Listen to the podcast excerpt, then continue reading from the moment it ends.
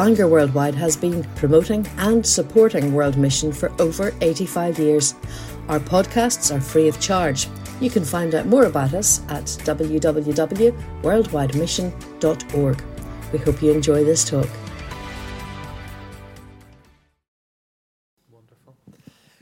Thank you, Bishop Michael. Just before you come to uh, speak to us, let's turn to God's Word, Psalm 97, as we continue this theme, which will take us into our uh, morning Bible readings in the morning.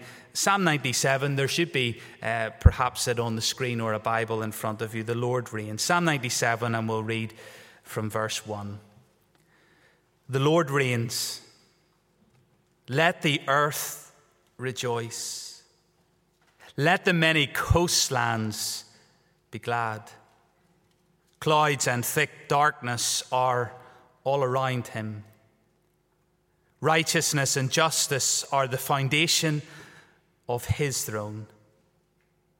Fire goes before him and burns up his adversaries all around. His lightnings light up the world, the earth sees and trembles. The mountains melt like wax before the Lord, before the Lord of all the earth. The heavens proclaim his righteousness, and all the people see his glory.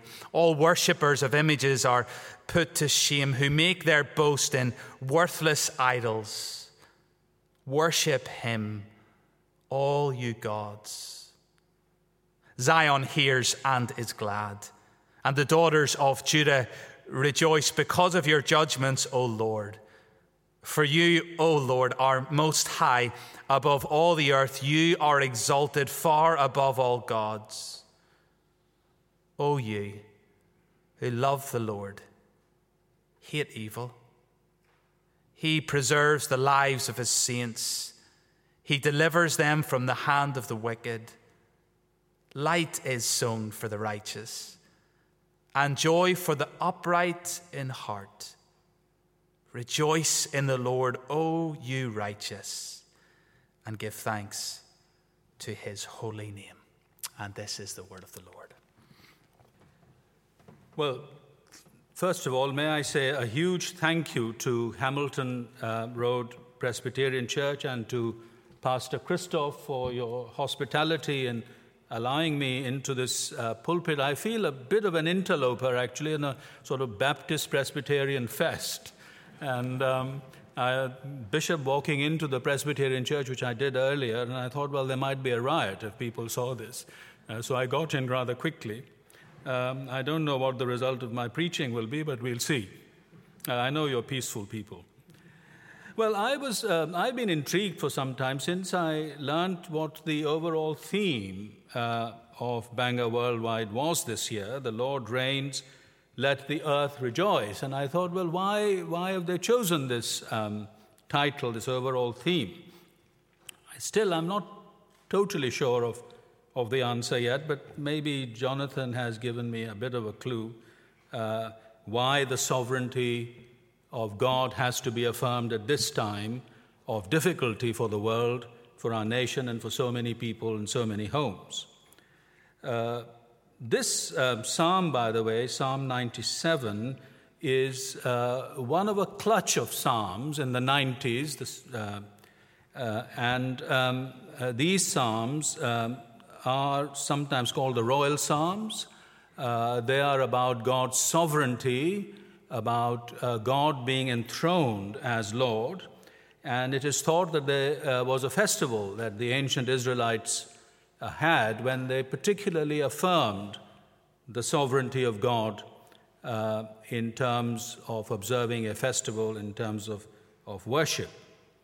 Um, the Lord reigns, let the earth rejoice. And that is repeated over some of these Psalms. Uh, God's sovereignty but the sovereignty of the Lord uh, is of a particular kind, as the psalm immediately goes on to say. Righteousness and justice are the foundation of his throne. You see, the word that is used for righteousness uh, is a word that means an inward rightness, uh, something that has to do uh, with character. So it is the character of God, Tzedek, it is God's character to be righteous. The righteousness of God, righteousness and justice are the foundation of his throne. Well, we, we say that and we know what it means, but of course, uh, in that context, with all the gods of the nations round about, this was a very unique thing to say because the pagan gods, well, what was their character then? Uh, they were characterized by fickleness, uh, arbitrary acts, uh, doing whatever they liked uh, with humankind. They were characterized uh, not only by fickleness, uh, but by cruelty and vengeance. They were uh, characterized by, well, I suppose a polite word might be flirtatiousness. It's actually much worse than that. So, against that, the Bible is saying that the God of the Bible is a God whose sovereignty is founded not on any of these things, but on righteousness and justice. An amazing statement to make. And because uh, of this inward righteousness, this inward character of the rightness of God, that is why the earth can rejoice. Because you see, creation, as it was so often thought of in the pagan world, is not a mere plaything of the gods. It's not been made just for sport for them. Creation has a solemn purpose, it has a serious destiny. It is headed somewhere. Well, of course, we know that because of our own wrongdoing, creation has been subjected to futility, as St. Paul says in Romans chapter 8. But even so, he goes on then to speak of the great deliverance that creation is awaiting along with us. That is why the earth can rejoice because of God's character. And not only the earth, but the heavens also proclaim this rightness, you see. Um, all creatures of our God and King, we have just sung. The whole of creation tells us about this God who is righteous and who is just.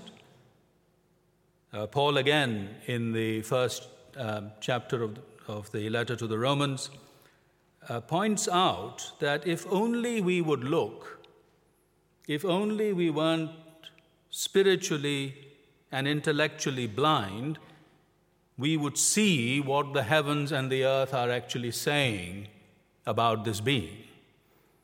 As I was saying earlier to Jonathan, the Christian explanation remains the best explanation of why there is a world and why we are there in that world and what the purpose is of the world and of ourselves. By far.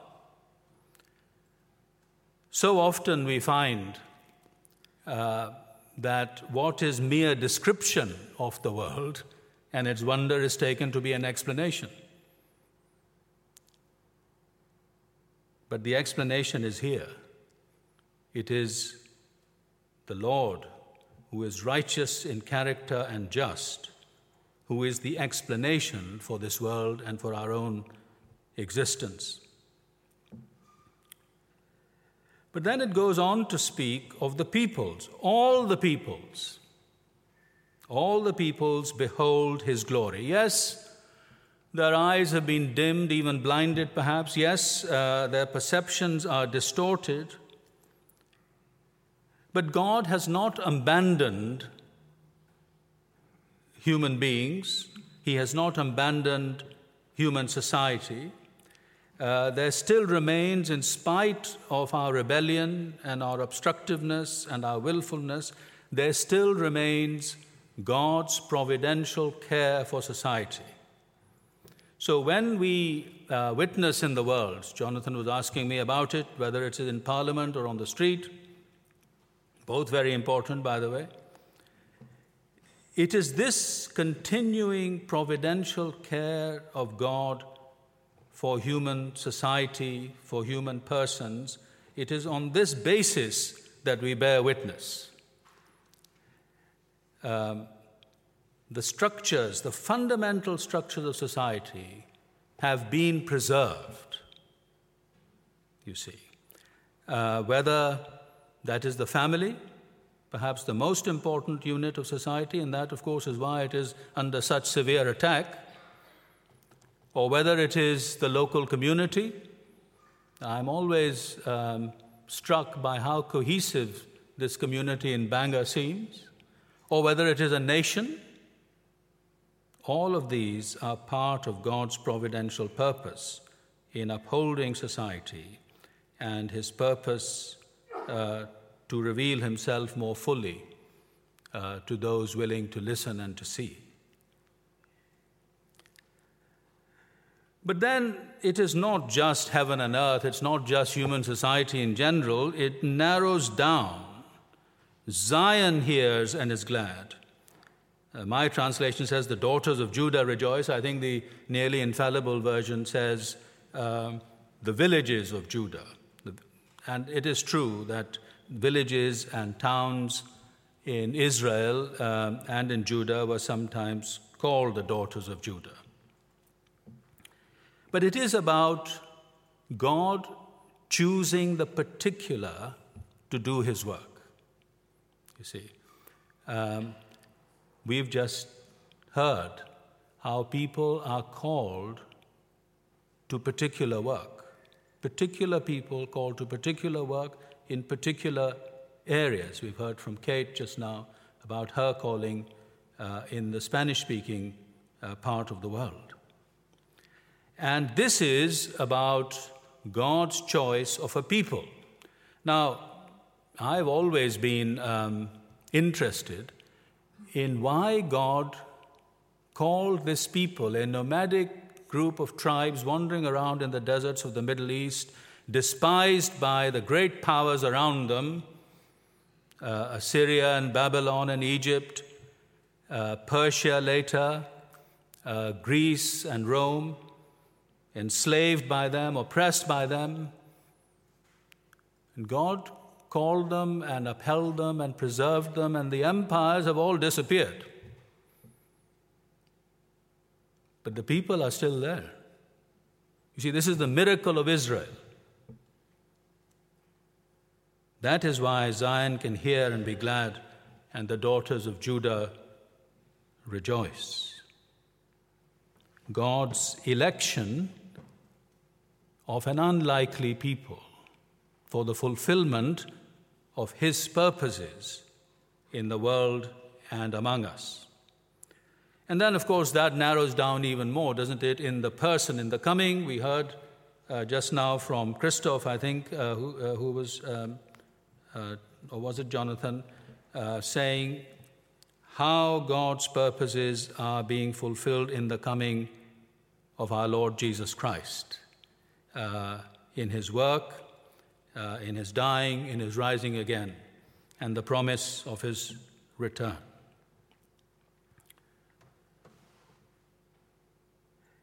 And so um, we find then that the psalm comes from this great vision uh, of God's purposes uh, in the world and among human beings um, to a more personal address, if you like. Uh, the Lord loves, my translation has it, the Lord loves those who hate evil. But actually, it could also be translated, those who love the Lord hate evil. And I think there is a duality here that might be worth thinking about. The Lord loves in the Bible that is always prior. Without God's love, there is no capacity in us to love properly. Every kind of love that we have without that is distorted and what St. Augustine of Hippo called perverse. it is God's love that makes it possible for us to love God and to love one another, even those who are most unlike us. You see, we talk about the unreached, uh, and the fact of the matter is that uh, from our point of view, most of the unreached are people who are not like us at all. And what is it that gives us the capacity to love them? The Lord loves, and because of that, we can love, and because of that, we can turn away from what is not love, what is not really love at all, what is contrary to God's purposes for human living. But then, um, interestingly enough, what is said about God, about the Lord at the beginning of the psalm, is then said about the believer. You see, the succession of phrases light dawns for the righteous or is sown for the righteous, joy for the upright in heart, the same thing. Rejoice in the Lord, O you who are righteous. Now, how did that happen? How did a creation gone wrong? How did human beings capable only of the perversity that we've turned love into, how did they become righteous? You see, that is the key, isn't it? That uh, this is the gospel that God, in providing Jesus, the only righteous and just person, who by his obedience um, has opened for us the gate of once again friendship with God, of being accepted by God on the basis of Christ's justice and righteousness, but then also gradually being made Christ-like. Uh, 2 Corinthians 5:21 He who knew no sin God made to be a sin offering for us so that we might become the righteousness of God. You see. Amazing that the very character of God, he is described as righteous. Righteousness and justice are the foundation of his throne, is then used for us, this possibility. And so, what can be said of those who are righteous and made just in this way. Light is sown for them. A strange metaphor, sowing light. We don't often speak of it like that, which is why some translations um, try to uh, say something like light dawns for the righteous or something like that. Uh, but it reminds me very strongly of the opening of St. John's Gospel, where it says, The light that was from the beginning was coming into the world so that that light may illumine human hearts and minds. You see. So once we are right with God, our minds and hearts are illuminated. And then it speaks of joy. We've been singing about joy. Christoph has been uh, talking about joy. Joy for those who are upright in their hearts. Once again, this is not just doing the right things or saying the right things, but it is an inner or- orientation uh, towards the very source of our being. And that is what enables the psalmist to say, Rejoice in the Lord, you righteous, and give thanks for the remembrance of his name. I think in um, the um, NIV and the RSV, which I've got open, the translation is a little weak. Give thanks to his holy name, I've got. I think the NIV has something very similar. Uh, but I think it actually says something like, Give thanks to the remembrance of his holy name. And this idea of remembering God's mighty acts in creation and redemption is central to the Bible. In, in the Older Testament, there used to be a sacrifice uh, called the memorial sacrifice. Um, and remembrance of God's mighty acts of creation and redemption, that's not just about what's happened in the past, but claiming those acts uh, creation and redemption for ourselves today uh, as those who have made, been made righteous in Christ, those who have been illuminated with the light of the eternal Word, and those who've been given the joy of salvation. The Lord reigns, let the earth rejoice, let the heavens proclaim his righteousness. Rejoice in the Lord, you righteous. But I need to finish on a solemn note, I think, uh, and that is that there is also a dark side to this psalm. You will have spotted it, of course. Uh, this God who is righteous and just is also the one who judges. In fact, we could say righteousness and judgment are the foundation of his throne. Um, judgment in the Bible is so often what we do to ourselves. Uh, we make for our own judgment. And it is so here. So, what is fundamentally wrong is idolatry. See, idolatry is the root of all sin. This is also Paul's argument in the letter to the Romans. Um, to worship the creature instead of the creator. See, that is what idolatry is about. Uh, that may be another person, it may be self worship, that's increasing in our world.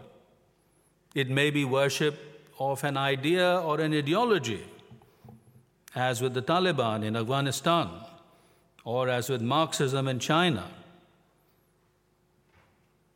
It could be obsession uh, with a person or a thing or a place. Many forms that the devil can take in deceiving us. So, idolatry is the root of oppression. God delivers his saints, it says, from the hand of the oppressor, of the wicked. But wickedness is an evil, the oppression of other people, the ex- improper exercise of power over them. And then we are told that this God who has shown his graciousness in his creation and in his redemption is also the one where fire goes before him and burns up his adversaries round about. You see. So, by not living in the way that God has shown us, we can destroy ourselves. That is the, the dark side, the shadow side, but also true of the psalm. And we need to take that seriously in our proclamation of the gospel, in sharing the good news with people, to say that they must turn away from what can be very bad news for them, as I was telling this young man this morning, to what can be good news for them. The good news comes to life, becomes real, when people realize the bad news in which they are caught up. But let us finish with the good news. Uh, let us pray that people will indeed see as they come through this pandemic that the Lord does reign, that the world is ordered towards a good end that the earth does rejoice and will rejoice, and that the heavens will show us the truth of the Lord who reigns. Amen.